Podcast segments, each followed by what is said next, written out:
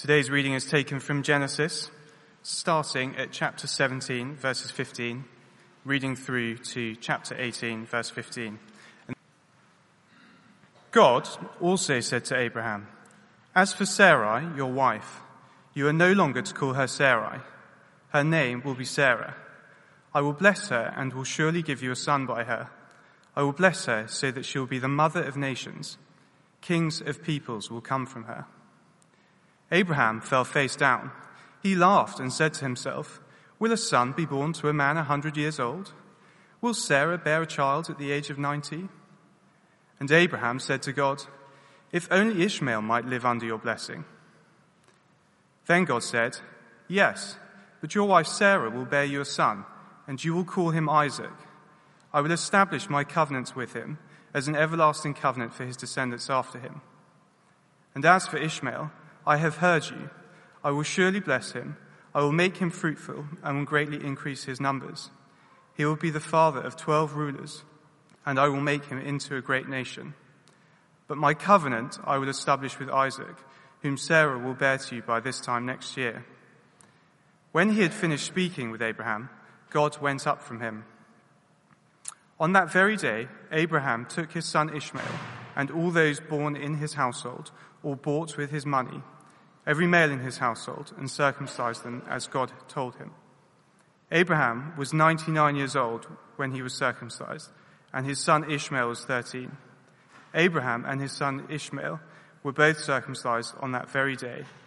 And every male in Abraham's household, including those born in his household or bought from a foreigner, was circumcised with him. The Lord appeared to Abraham near the great trees of Mamre while he was sitting at the entrance to his tent in the heat of the day. Abraham looked up and saw three men standing nearby. When he saw them, he hurried from the entrance of his tent to meet them and bowed low to the ground. He said, If I have found favor in your eyes, my Lord, do not pass your servant by. Let a little water be brought, and then you may all wash your feet and rest under this tree.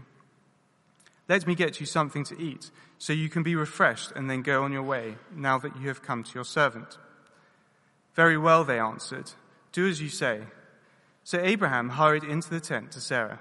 Quick, he said, get three seahs of the finest flour and knead it and bake some bread. Then he ran to the herd and selected a choice, tender calf, gave it to a servant who hurried to prepare it. Then he bought some curds and milk and the calf that had been prepared and set these before them. While they ate, he stood near, he stood near them under a tree. Where is your wife Sarah? They asked him. There, in the tent, he said.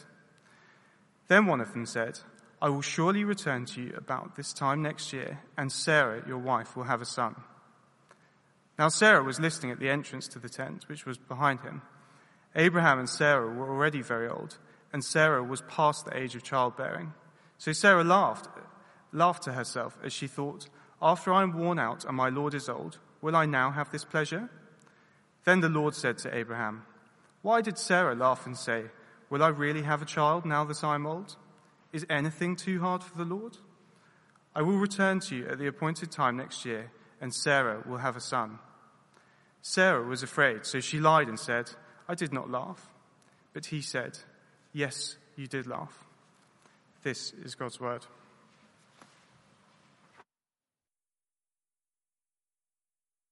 Thank you, Mike, and good morning, everybody. Nice to see you all, whether you're visiting or regular here. My name's Pete Snow. I'm assistant minister here. And uh, over Christmas, I have been looking forward to getting back to the colourful Abraham and Sarah and their strange marriage and the strange episodes that we've been reading about. So we're back, we're back here. Uh, our little series is called Living in the Gap Between Promise and Reality. We had a bite at it before Christmas hit, and now we're back for another month or so. I think it's going to be great. But let's pray.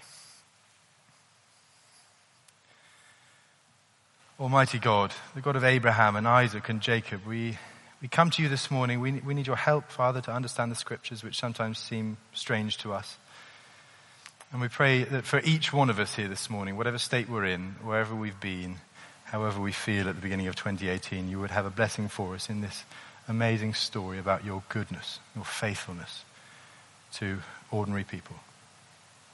Through Jesus Christ. Amen.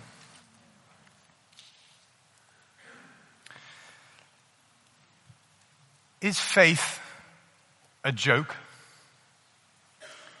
Is it a joke to spend your entire life waiting for God, waiting for Him to fulfill some very specific promise, and to go on and on and on, waiting and waiting and waiting? To go on and on and on, all to, to the end of your life, in fact, in this gap between um, receiving the promise and experiencing the reality. Is that just a joke? Some people would certainly say so. In our passage today, as Matt said earlier on, we have um, two people who laugh at this at a certain point in the gap. It just seems to stretch on and on and on so much. Abraham and Sarah, they're a married couple. They're elderly by the, this point in the story. And in chapter 17, you might have noticed, we have Abraham laughing. God gives them a covenant. Slightly covert, but oh my goodness, that's never going to happen. And then chapter 18, very strikingly, you get Sarah, his wife, laughing again when um, she gets a very specific promise about the due date of her child. So these things um, seem to come together, and we're supposed to think, oh, they laughed. It, it, faith at this point, it seems to have become a joke to them. Incidentally, I just want you to notice at this early point, uh, the Bible is very honest about character flaws. I think it's really encouraging. So you don't get more patriarchal and matriarchal than Abraham and Sarah in the Bible. I mean, they, they are like the two that stand at the head of the family tree. And uh, here we are told, well, the truth, actually. You know, the author of Genesis doesn't sweep it under the carpet and say, everything was perfect, fine. Don't ask about Abraham and Sarah and whether they had any weaknesses. We're told, actually, that they really struggled in this episode and several others. And at one stage, they just laughed when God made promises. I find that strangely encouraging because it tells me this is, this is probably a true book if they're willing to paint the main hero's character flaws like that. So, anyway, that was an aside. Here we go. Um, for us in London today, is faith a joke? I mean, it can seem that way, can't it? When the rest of London is pouring down its neck fine wine and um, taking Michelin starred food wherever they can get it and having all the travel experiences they could possibly fit in before they're laid in the grave. And here are the Christians waiting. Oh, what are you doing, Christians? Oh, still waiting? Yes, I thought so. Yes. Living in the gap still. There's a famous um, atheist on YouTube, Pat Condell, and uh, he's a very eloquent atheist who's able to, to talk uh, rabidly against people of faith. And one of his most uh, viewed videos on YouTube is called Your Faith is a Joke. 788,000 views on YouTube. And his very eloquent rant, he says at one point, uh, Your faith is a joke. Your God is a joke. So far, no evidence has been forthcoming. I think if he could have a word in Abraham and Sarah's ear, in some time traveling way, then he might say, This is a joke. You're 99 years old and you're waiting for a baby. Come on. This is ridiculous. You've got no evidence. Abraham, I think, feels it keenly at this point because we're told uh, at the very end of chapter 16, where we left it just before Christmas, he was 86 years old. That's the last verse in chapter 16. The next thing we're told, start chapter 17, he's 99 years old. So he goes from 86 to 99 in the space of a verse. That's a big gap. That's a 13 year gap, for one thing, between the two episodes. And he's left, presumably in 13 years, to brood on the mistake he made with Hagar. Remember when he slept with his slave girl? It was sort of soap opera worthy. And he's left brooding on this, thinking, is this ever going to happen? The, the, clock is ticking to my 100th birthday. You know, Sarah's starting to ask him, what do you want to do for your 100th birthday? And he's thinking, oh, I just really like the promise to come true at last. And as his birthday comes near, it seems more and more ominous. What a joke, some people would have been saying to him. Give up. And then, God meets him in a very special way.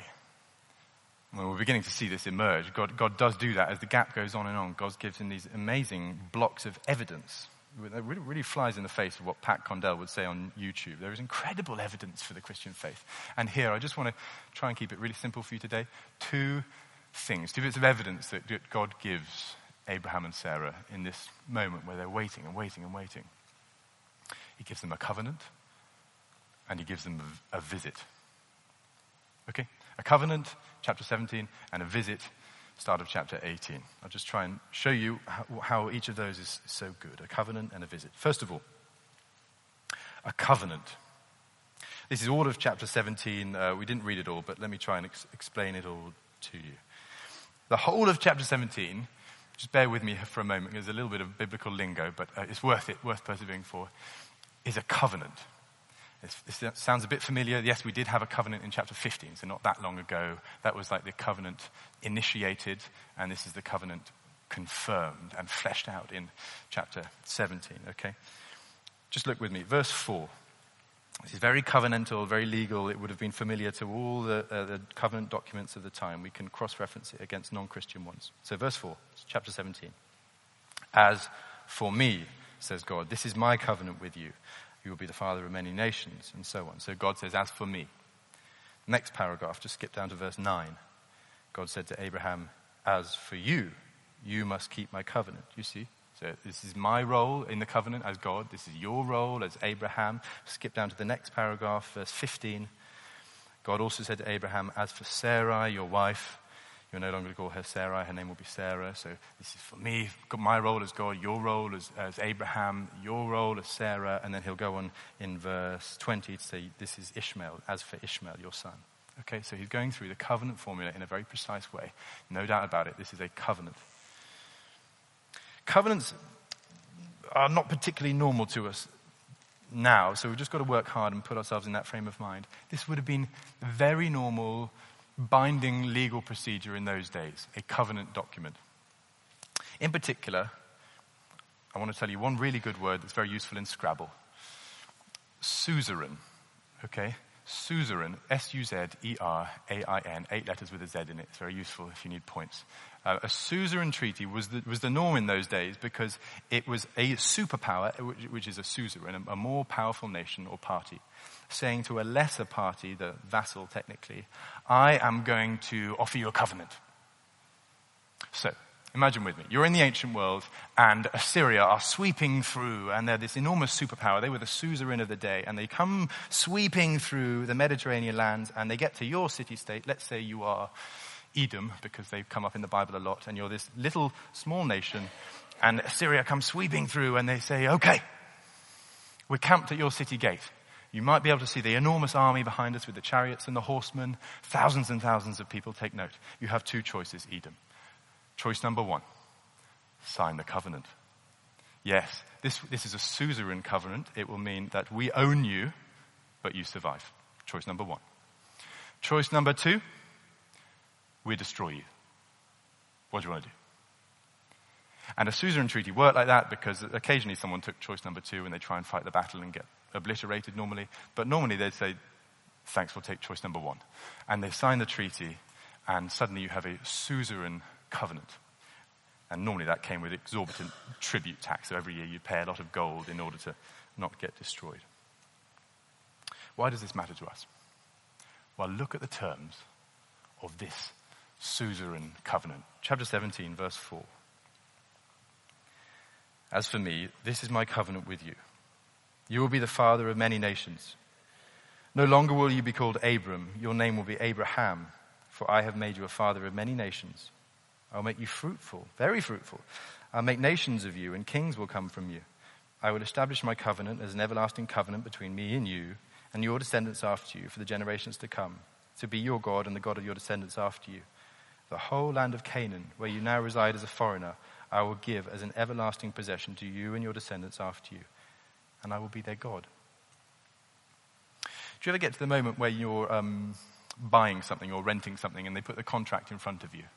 And uh, the pedant in me just wants to make sure I'm not being duped. So I, I say, you know, even though that, you know, maybe the, the guy standing over you just just sign the thing. I'm, I'm saying, just, sorry, just give me a minute. I'm just going to read read everything in the small. Yeah, yeah. Sorry, just yeah. Okay, okay, I'll sign. And it, you know, it feels like an agonizingly long pause while you make the guy wait. I imagine Abraham doing that here.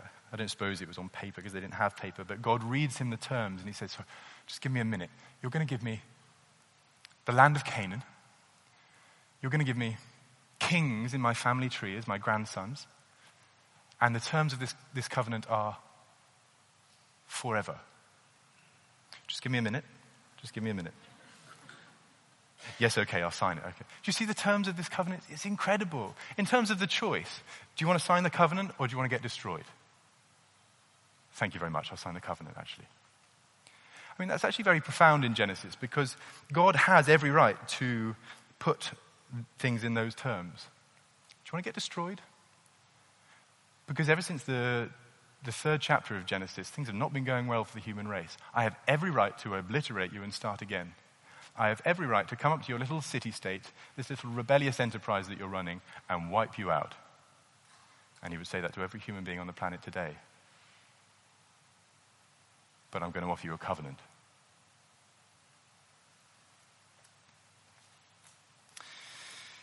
Two things that God demands of um, Abraham in return. So that was God's part, as for, for me.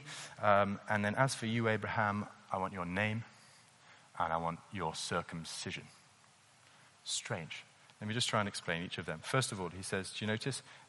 Verse 5 I want your name. You will no longer be called Abram, your name will be Abraham. Okay, so that's just a slight change. It's just a syllable, isn't it? Abram means exalted father. Abraham means father of many. So it's a slight change to reflect the promises God is making to him. Sarah also gets her name changed, and that's even more minute. It's just a letter in English. Uh, in verse 15, she's no longer going to be Sarai, but Sarah. That doesn't actually seem to mean that much. They both seem to mean princess in the Hebrew language. Sarai, Sarah, both the same meaning. So what's God doing when he demands the name change? It seems to me that it's this. It's a reminder that he owns us. I want your name. It's not a big name, in fact. You know, I'm just changing a syllable in your name, a letter in your name. But I am changing your name because you belong to me now. It's not going to affect you very much. It's just a one time thing. I'm sure your friends and family will get used to it after a few months. But I am taking your name and changing it. Superpowers sometimes did this. Remember the book of Daniel? Uh, Daniel and his mates go to Babylon and they get new names. It's the sign that the superpower owns them now. Actually, I met a Christian pastor recently, and uh, he, he was uh, a guy from London. He had this troubled drugs upbringing, really troubled background, and then he became a Christian and changed his name. He just thought, right, enough of this. I, am clean break with my past. Jesus has offered me a new beginning. I'm going to call myself Azariah.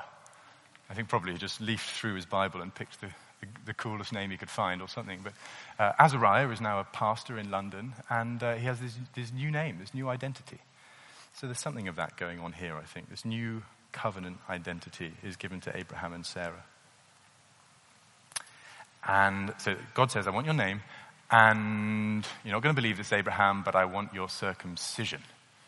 And we might wince at this. I'm going to try and spare you the embarrassing details, but look at verse 23. On that very day, Abraham took his son Ishmael and all those born in his household or bought with his money, every male in his household, and circumcised them as God told him. Abraham was 99 years old when he was circumcised, and his son Ishmael was 13. Abraham and his son Ishmael were both circumcised on that very day. And every male in Abraham's household, including those born in his household or bought from a foreigner, was circumcised with him. This is a one time only thing, right? And it, it, seems rather drastic if you're suddenly told, oh, you need to get circumcised. But actually, uh, I think if I was offered a whole country of real estate and um, a royal family tree and th- this was going to last forever, I would, I, I, think I would probably be willing to undergo a minor medical procedure in order to receive that. I mean, that's a strange offer, but uh, okay, on balance, I'll, I'll take that. And uh, Abraham's given that, that offer. Here's the thing. In a sense, therefore, it's not much, is it? It's a one time thing. Change your name, have a medical procedure, and all this can be yours. On the other hand, it is everything. You can't get closer to my identity than changing my name and taking away part of my sexual identity. I mean, I think the whole of London would agree with that. My name and my sexuality, that is, that is everything about me. And God reaches into Abraham's life and says, Look, in a sense, this isn't very much. I'm asking nothing of you, and I'm going to give you the land. But you do belong to me now, and just to prove it, I'm going to take your name and your sexuality. Your, your, I'm going to take a piece of your skin just to prove that you belong to me. You see? Now, in a sense, in a sense, Christianity's always been like that. It's everything and nothing. God gives you everything in Jesus Christ. He makes a covenant with you and says, I'm going to give you things beyond your wildest dreams, every spiritual blessing in Jesus Christ, and sonship, and justification, and redemption.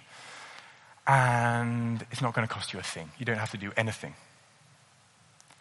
And yet, on the other hand, of course, I have to be prepared to give up anything for Jesus Christ. You just get right to the heart of my identity, because if Jesus Christ is Lord, then I am willing to hand over anything to Him. You see? So it's everything and it's nothing. And those were the terms that Abraham discovered in that first covenant. So, I think what we need to do today is uh, go, therefore, and make disciples of all nations, circumcising them in the name of the Father and the Son and the Holy Spirit, and teaching them to. Ob- no, no, no, no, I got it wrong, didn't I? I think what we need to do today, as Jesus put it in the words of the Great Commission, is go and baptize people. Okay? So I just want to be extra clear. There is no New Testament requirement that a Christian believer needs to go and be circumcised. Clear. What it gets replaced with in the New Testament is baptism. So not circumcision, but baptism. And uh, just so you know what I'm talking about, here we go. I think we've got a verse, um, have we, Susie, from Colossians 2, verses 11 and 12, where, uh, well, let me read it to you. In him, Colossians 2 says, In Christ you were also circumcised with a circumcision not performed by human hands.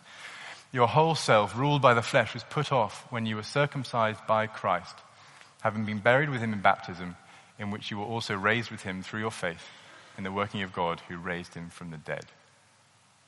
I know that gets a bit complicated in the middle, but what Paul the apostle is doing is taking circumcision in the Old Testament, right at the beginning of the Bible, and he's drawing a link all the way over to the New Testament and saying, here's baptism. They are related. There's a similar thing. I'm able to talk about them in the same breath. And what Christians, um, all down the ages, whether they're Baptists or pedo Baptists, as we are here in the Church of England, is they're able to, they're able to say this circumcision that's the sign of the old covenant. That's the thing that you did when you joined the old covenant. That's the sign. And then in the new covenant, the baptism, that's the sign of the new covenant. That's the thing that you do when you join the, the new covenant community. Okay? I know this gets a bit complicated, but I just want to ex- explain it to you because this is one of the places where it starts to come up in the Bible. The reason we baptize babies at Christchurch Mayfair is because we see that that's always, there's always been a sign to mark your entry into the covenant family. There were babies eight days old in Abraham's household being circumcised here, and they were given the sign of the covenant. But there was always a circumcision of the heart, not performed by human hands. So there was always the sign, and then it was always uh, given that I might embrace it by faith as I grow up. Just so uh, Church of England people would believe uh, you are given the sign, baptism, if you're the children of a believer in the New Testament, and then, God willing, you receive the circumcision not performed by hands, a sort of a believing by faith, a circumcision of the heart as you grow up. Okay, okay, I'm gonna, I promise, I'll leave baptism there, except to say, sometimes you see a, a Christian believer who really understands the significance of baptism in this way I remember a friend of mine, um, they were from a different religious culture and they became a Christian and they got, oh my goodness, I need to be baptized. And it was a really big deal because they knew what their parents would think. They knew that this was going to be a huge jump, a, a, sign that I'm joining this new community of Christians and I'm undergoing baptism as the sort of visible, tangible thing here.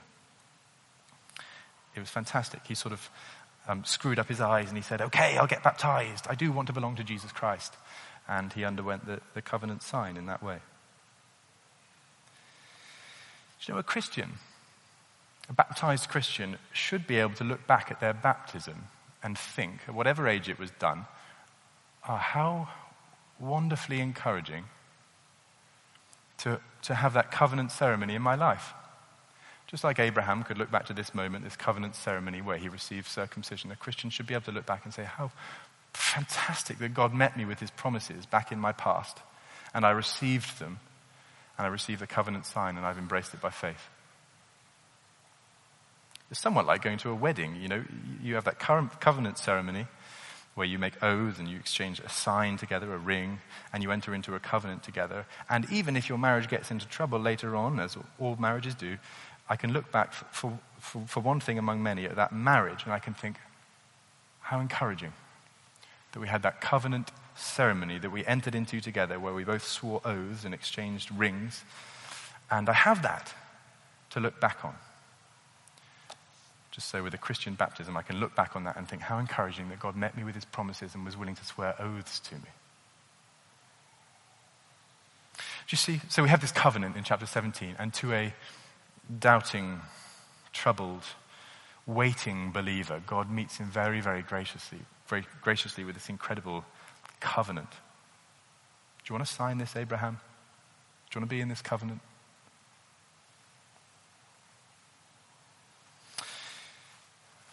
Okay, we'll have to leave chapter 17 there. Secondly, and more briefly, let me just show you in chapter 18, we get a visit. Okay? Don't worry, this is much simpler, not so much talk about circumcision and baptism. Okay.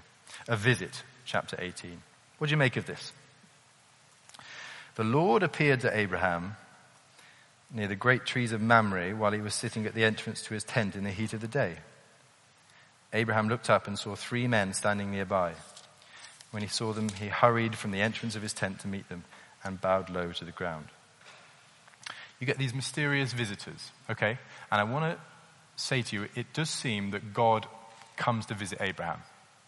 I know, weird. At first, he seems to think, well, maybe they're just people. He's looking through the Middle Eastern heat haze and he's sitting in his tent, sort of having a half siesta, and then these men appear. And then it seems that he sort of gets the hang of it and thinks, oh, these are really important men. Maybe, maybe they're angels or something. And he starts rushing around frantically. Uh, but then you get clues. So look at verse 3. If I found favor in your eyes, my Lord, do not pass your servant by. And the word he uses there, Lord, is a God word.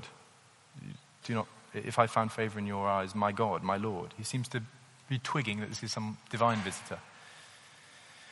And then, of course, we go on. He starts rushing around preparing this incredible food and uh, welcome. And by verse 13, if you just look at verse 13, the Lord said to Abraham, Why did Sarah laugh? So this is now, we're being told this is the Lord visiting Abraham, and he seems to know that Sarah was laughing even though she was in the tent. And then just to seal it, we do seem to have God visiting here because at the very end of the chapter, do you see verse 33? When the Lord had finished speaking with Abraham, the Lord had finished speaking, he left, and Abraham returned home. The two angels arrived at Sodom in the evening. So you remember, okay, there were three visitors. Two of them seem to have been angels, and one of them somehow, mysteriously, is the Lord visiting Abraham. Oh my goodness. How does that work? I've got no idea. I mean, I just don't really know. I've been puzzling over it this week. I think this is somehow the Lord visiting. Is it Jesus Christ in some pre incarnate form? I do not know. It's certainly not a permanent incarnation. Uh, are there two angels? Yes, I think so. Is the Lord definitely speaking to Abraham? Yes, I think so. Can I say more? No, I don't think so. What you do glean from Abraham's behavior is, whoa, he's so frantic. You know, just look at um, chapter 18. He, he, says, I'm your servant. I want to find favor in your eye. Just let me, let me bring you a little bit of water just to, just to wet your whistle. And then quick, quick, uh, Sarah, start kneading some dough and let's kill the calf and bring the curds and the milk. He's rushing around. And something about his reaction tells me that, oh, yeah, this really is a divine visitor. The purpose of it all, the purpose of this visit is to make the promise very specific. You are going to have a son, Sarah, and it's going to be in a year's time. Start getting the baby clothes out. Start decorating the nursery because baby's coming in a year to the day. You know when you're at someone's house and the, uh, the hospitality is epic? Uh, we've got some friends like this who you know, delight to sort of lavish hospitality on you when you come to stay. So uh, we've been for a couple of weekends with them, and you know nothing's too much trouble, and everything's beautifully prepared. You know, of course, of course, the linen's out, and they've they've brought in incredible food, and they just get the best wine out for you. Um, and uh, if you go on an outing, then no, no, no, no, they're paying and they won't hear a word of it, and they'll take you to see some sights and do anything you like with them. It's just epic hospitality. I think from now on, in, I'm going to try in my house, we're going to call that Abraham hospitality. Uh, this is Abraham hospitality that we receive today, uh, I'm going to say. And maybe we'll try and replicate it in some way in our house. Because he's quick and everything's quick. And verses 6 to 8, he runs in the midday heat. He runs. You know, he's, he's having this siesta and it's sweltering and he doesn't care. He's running and quick. Um, eh, Sarah, get the dough and start going and, and come on, shepherd boys, kill that one over there and start cooking it.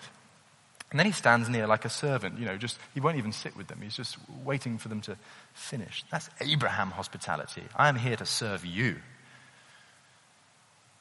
And of course, I think that is because not, not only is he generous, that was a Middle Eastern thing, but he realizes who the visitor is. The incarnation of Jesus Christ. I can't explain to you.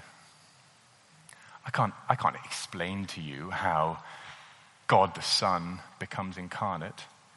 I mean, I can talk you through the creeds and the things that we're able to say about this we definitely can say and this is definitely heresy. I can tell you that it definitely happened. I'm utterly convinced of that. Um, I've got a history degree and I couldn't be more convinced that this is history and it really happened, but I can't explain it to you. I don't think I can explain this incarnate visitor in chapter 18 to you either. But when you realize who the visitor is, nothing's too much trouble. when I realize who Jesus Christ is, when I realize that this is God come to earth, then I am willing to offer him Abraham hospitality in my life, you see? I'm willing to rush around and let my whole life revolve around him all of a sudden. I just want to honor Jesus, the visitor, in the way I live. He is the divine visitor, come to earth from heaven. if you're not yet a Christian believer, can I say, um, you might witness Christians rushing around doing all sorts of stuff for Jesus Christ in their life. You know, frantically busy with all sorts of meetings and Bible readings and prayer and giving and all sorts of stuff. And it can feel a bit like a whirlwind. Why are you, what are you doing? Why do you do all this stuff? I know that can be a bit confusing. I've been in that experience myself. But at the center of that whirlwind is a divine visitor there is God coming to earth, and he makes all the difference in the world. Because a Christian is someone who's realized that God has come to visit, and nothing is too much trouble now if I've realized that Jesus Christ is Lord. So, can I encourage you? There's lots of stuff going on in every church in the world, lots of a big whirlwind of activity, but look to the center of it all because there is Jesus Christ. There is the one who is so life changing Matt mentioned on his questions earlier on. I think that'd be a great chance just to take a bit of time, look directly at Jesus Christ and try and figure out who, who are you? Because you seem to be a very special visitor indeed. If you are a Christian believer, I want you to note what Sarah did. Verse 10. Then one of them said, I will surely return to you about this time next year, and Sarah, your wife, will have a son. Now Sarah was listening at the entrance to the tent which was behind him. Abraham and Sarah were already very old, and Sarah was past the age of childbearing. So Sarah laughed to herself as she thought, After I am worn out, and my Lord is old, will I now have his pleasure? That's ridiculous. Then the Lord said to Abraham, Why did Sarah laugh and say, Will I really have a child now that I'm old? Is anything too hard for the Lord? I will return to you at the appointed time next year, and Sarah will have a son. Sarah was afraid, so she lied and said, I didn't laugh. But he said, Yes, you did laugh. So Sarah seemed, thinks this promise is, this is too fanciful. This is too much. My, uh, my whole life, is actually a bit painful to be given a specific date, only if no doubt it will just pass and it will be more painful then. So she laughs. So if you are a Christian believer, look, there, there is a sort of Christianity which is very, very busy, which is taken up with all sorts of events and things to do. You know, eight, Sarah, while she's laughing, she's actually kneading 16 kilograms of bread dough. I've, three seahs of flour, 16. Well, I, I quite like making bread. I only a one kilogram. That's quite hard, but she's kneading 16 kilograms of dough and laughing at the promises of God at the same time. There is a sort of Christianity which is very busy which is always doing things, and yet it quietly disbelieves what God promises.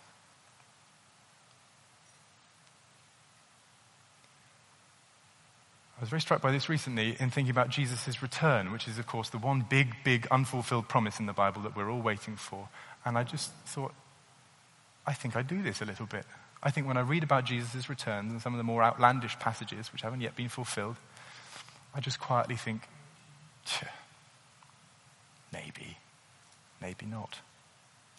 But I'm trying to force myself to think, yes, but this is God's gracious promise. He's never been unreliable yet. I am utterly convinced by everything else He's done. He's given me a covenant and a visit, and I choose to believe.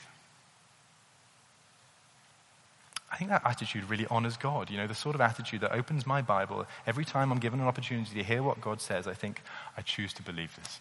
Whatever is in store for me in the Bible, in life, I choose to believe.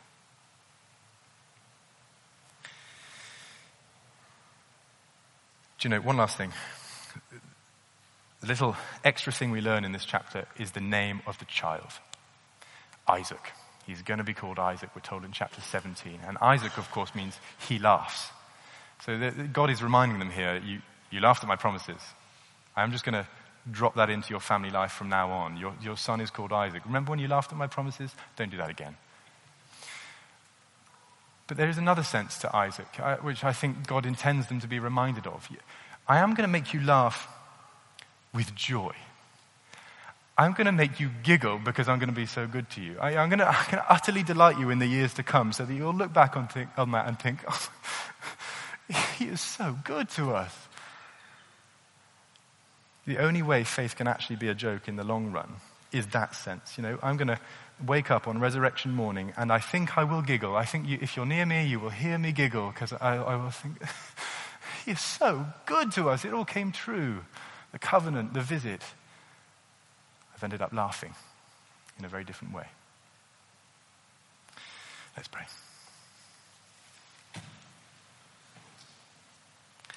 Almighty God, God of the covenant, God of the, of the divine visitor, Jesus Christ, our Savior, we, we praise you this morning. We, we recognize all the people around us in London, in the world, who would say this is a joke. We're living a, a joke.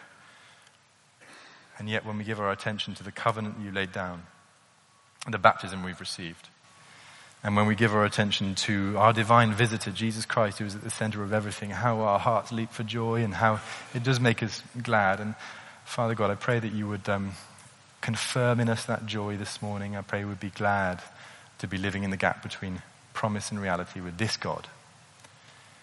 And I pray for anybody who might be struggling that you would give us the help, encouragement, the grace that we need to live day by day as believers in Jesus Christ, our good God and Savior. Amen.